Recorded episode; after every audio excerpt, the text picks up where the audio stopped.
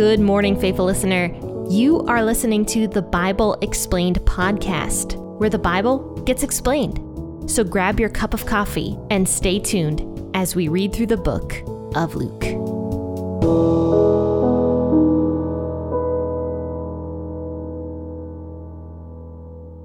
Hello, guys. Thank you so much for tuning in to the Bible Explained podcast on this lovely, lovely Tuesday morning. I hope you have your cup of coffee ready and are excited to start reading Luke chapter 19, verses 1 through 10 with me today, because this is talking about a story that is very familiar, probably to all of us, from kindergarten. That's right. I remember learning the song Zacchaeus was a wee little man back in Sunday school when I was like in kindergarten. And I still remember it to this day. I'm not even joking. I still remember how to sing that song to this day. And I'm sure you guys remember it too. Zacchaeus was a wee little man, a wee little man was he. He climbed up in the sycamore tree for the Lord he wanted to see. And as the Savior passed that way, he looked up in the tree and he said, Zacchaeus, you come down for I'm staying at your house today, for I'm staying at your house today, or something like that. I can't exactly remember it, but it's I was pretty close. But anyway, that's the song, and that's what we're going to be talking about today Luke 19, 1 through 10. So grab your Bible, your cup of coffee, or your cup of tea, or your energy drink, or your whatever you're drinking this morning, and let's go ahead and start reading. He entered and was passing through Jericho. There was a man named Zacchaeus. He was a chief tax collector and he was rich. He was trying to see who Jesus was, but couldn't because of the crowd, because he was very short. He ran on ahead and climbed up into a sycamore tree to see him, for he was going to pass that way. When Jesus came to that place, he looked up and saw him and said to him, Zacchaeus, hurry and come down, for today I must stay at your house. He hurried, came down, and received him joyfully. When they saw it, they all murmured, saying, He has gone in to lodge with a man who is a sinner. Zacchaeus stood and said to the Lord, Behold, Lord, half of my goods I give to the poor. If I have wrongfully exacted anything of anyone, I will restore four times as much. Jesus said to him, Today salvation has come to this house, because he is also a son of Abraham. For the Son of Man came to seek and to save that which was lost. I think the thing that stood out to me the most when I read this was how Jesus knew Zacchaeus' name. And that really touched me because Zacchaeus was a person who was an outcast. And not only that, he was very short. so he probably had an amount of uh, insecurity about his shortness also. So he was short and he was a tax collector. So I can imagine that through most of his life, he was very bullied, he was uh, mistreated, and the fact that he was a tax collector made the Israelites absolutely hate them. They probably considered him to not even be a Jew. They probably considered him to be an outcast, somebody who was less than a Jew. But you know for sure, just from context of scripture, not to mention history, that the Jews really, really hated tax collectors. And Zacchaeus was the tax collector. He was the chief tax collector. Now, we don't exactly know what this means. That's kind of been lost to history a little bit. But most people believe that the chief tax collector was the one that oversaw uh, the, one of the local areas. So he probably oversaw all of Jericho because this is where Zacchaeus lived, was in Jericho. So he probably was just the chief tax collector for all of Jericho, I would guess, or most of it, maybe. I don't know. A region of it at least. So Zacchaeus was very, very rich. And the reason that tax collectors typically were quite rich is because they would skim off the top for themselves. And the Romans didn't care if the tax collectors did this. As long as Rome got their fair share of the taxes from the people, they could care less what the tax collectors did and if they were like money grubbers or being a little bit sneaky. They didn't care. Rome did not care. They just wanted their money, their taxes that they said, and the tax collectors could do whatever else they wanted. So, some tax collectors, because of this, that's how they made a lot of their income was through or rather that's how they made themselves rich was through overtaxing the people and taking the the taxes for themselves and then giving the rest what Rome was owed, I suppose, to Rome and then taking the rest for themselves. So that is what tax collectors would do. And for some reason the word tax collector is very hard for me to say today. I don't know why. I keep wanting to say tax collector. oh. I don't know what's wrong with me today. Maybe I do need more coffee. But anyway, because Zacchaeus was the chief tax collector, I am sure that he, eh, well, it says that he was very rich, but I'm sure that one of the reasons he was very rich was because he would skim off the top. He possibly even taxed the tax collectors that were underneath him. We don't know exactly how this worked. We don't really have a lot of evidence or history of chief tax collectors, what they would do, but we know that Zacchaeus was one of them. And because of this, he was definitely hated by the people. They did not like him. I mean, what what person likes another person who is robbing them and basically legally robbing them? To this day, people don't typically like taxes. And uh, we don't like political figures that we feel are taking advantage of us or robbing us in any way. So think about it that way. Zacchaeus would have been a political figure that you very much disagree with. And not only do you disagree with him, he is actively robbing you and getting away with it uh, basically on a monthly basis or whenever taxes were due. So, yes, people did not like the tax collectors. So think of Zacchaeus as that type of person a political figure currently who you disagree with and who is robbing you. That is about the same level as what is going on. So, anyway, this Zacchaeus man, not only was he somebody that everybody hated just because of his job and how shisty he was, he was a short little guy. We have no clue how short he was, but he was very short because he was unable to see above the heads of the people.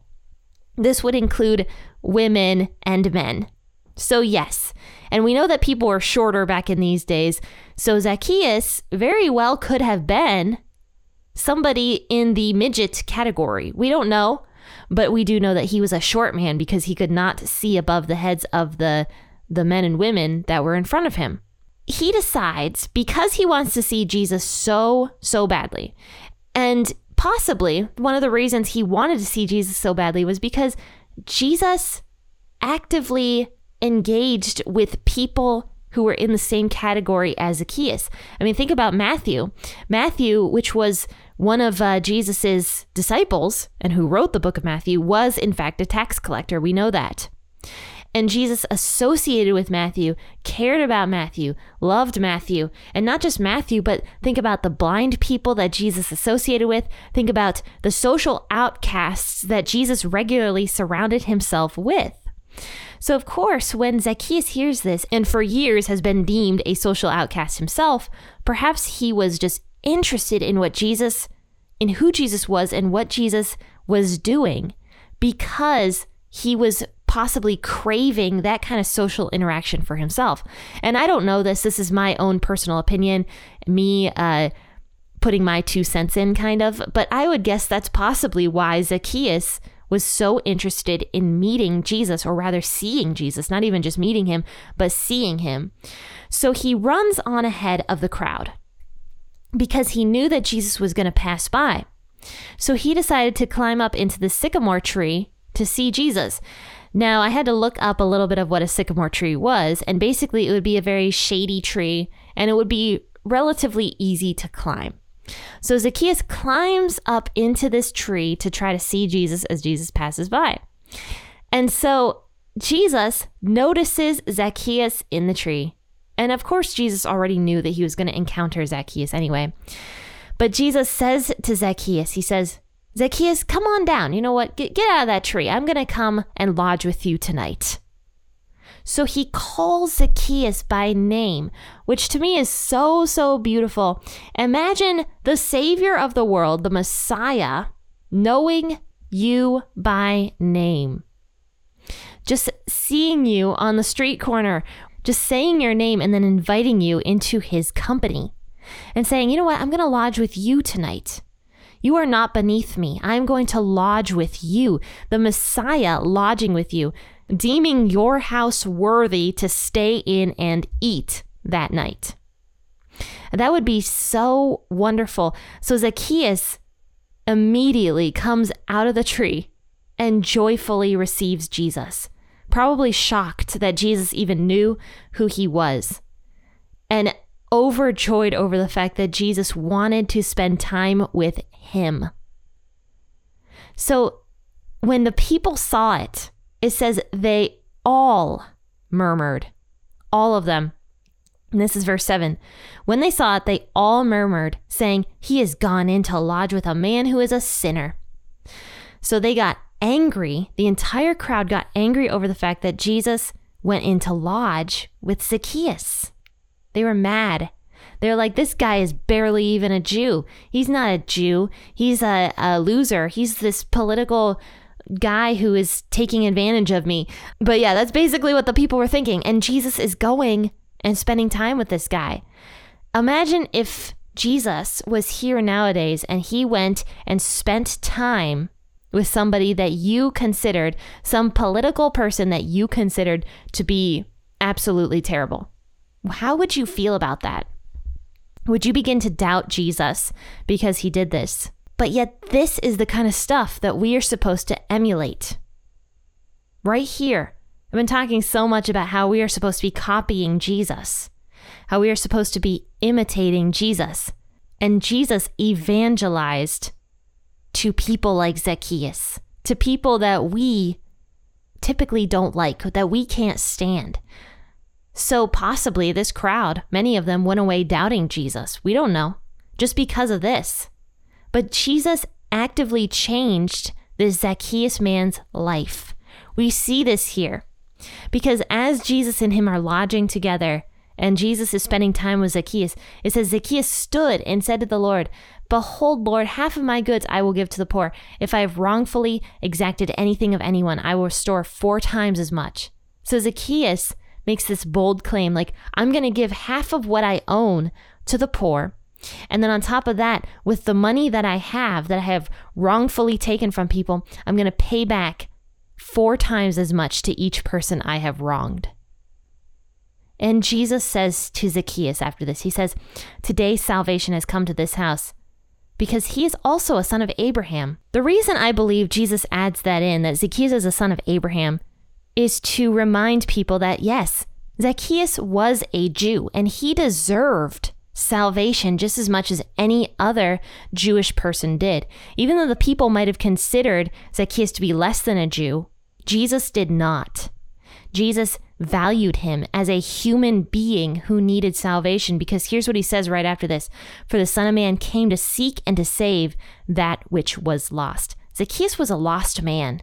Zacchaeus was one of those, those sheep where Jesus gives that parable about the one that wanders off. And Jesus leaves the 99 in a safe location to go find the one that was lost. Jesus repeats that parable basically right here. For the Son of Man came to seek and to save that which was lost. So nobody, nobody is valueless. And that Jesus came to save every single person because God so loved the world that he gave his son. So Jesus loves the world so much that he came to seek and to save that which was lost. That includes you, that includes me, that includes every sinner on this earth because we are all sinners. But yet Jesus gives us value. He gives you value. Nothing that you have done is beyond Jesus' ability to save you. Jesus can save you. He knows you by name. He loves you, and He came to seek and to save you forever. Well, friends, I hope that this was an encouragement to you. I thought this was great. I kind of teared up a little bit, even though I have heard this story since I've been like a little itty bitty kid. I really did tear up when I read it this time to like really think about it. A lot of times I'll just glaze over scripture and not really think about it. But when I sit down to really think about what I'm reading, it's just such a beautiful story of Jesus' love for everybody, every single person, and that we are not beyond salvation and that Jesus gave us just a beautiful gift and that he knows me by name. I just think that's so so wonderful that Jesus knows me by name and he knows you by name also. But guys, if you love this podcast, which I know many of you do, I've been so appreciative of the messages you've been sending me on Facebook. And you know what? If you love the podcast, go over to the shop p40ministries.com slash shop and get a Lion of Judah tee. That will not only support the podcast, but you will get a really cool looking t-shirt. And if you want to see what it looks like, it's really high quality. It's great. It has a lion design on it that I actually drew myself.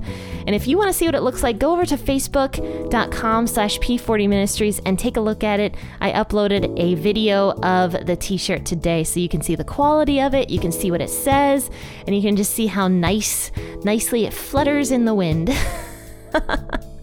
So pick up one today, p40ministries.com slash shop.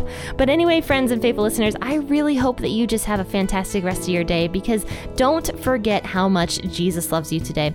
And you know what? As always, happy listening and God bless.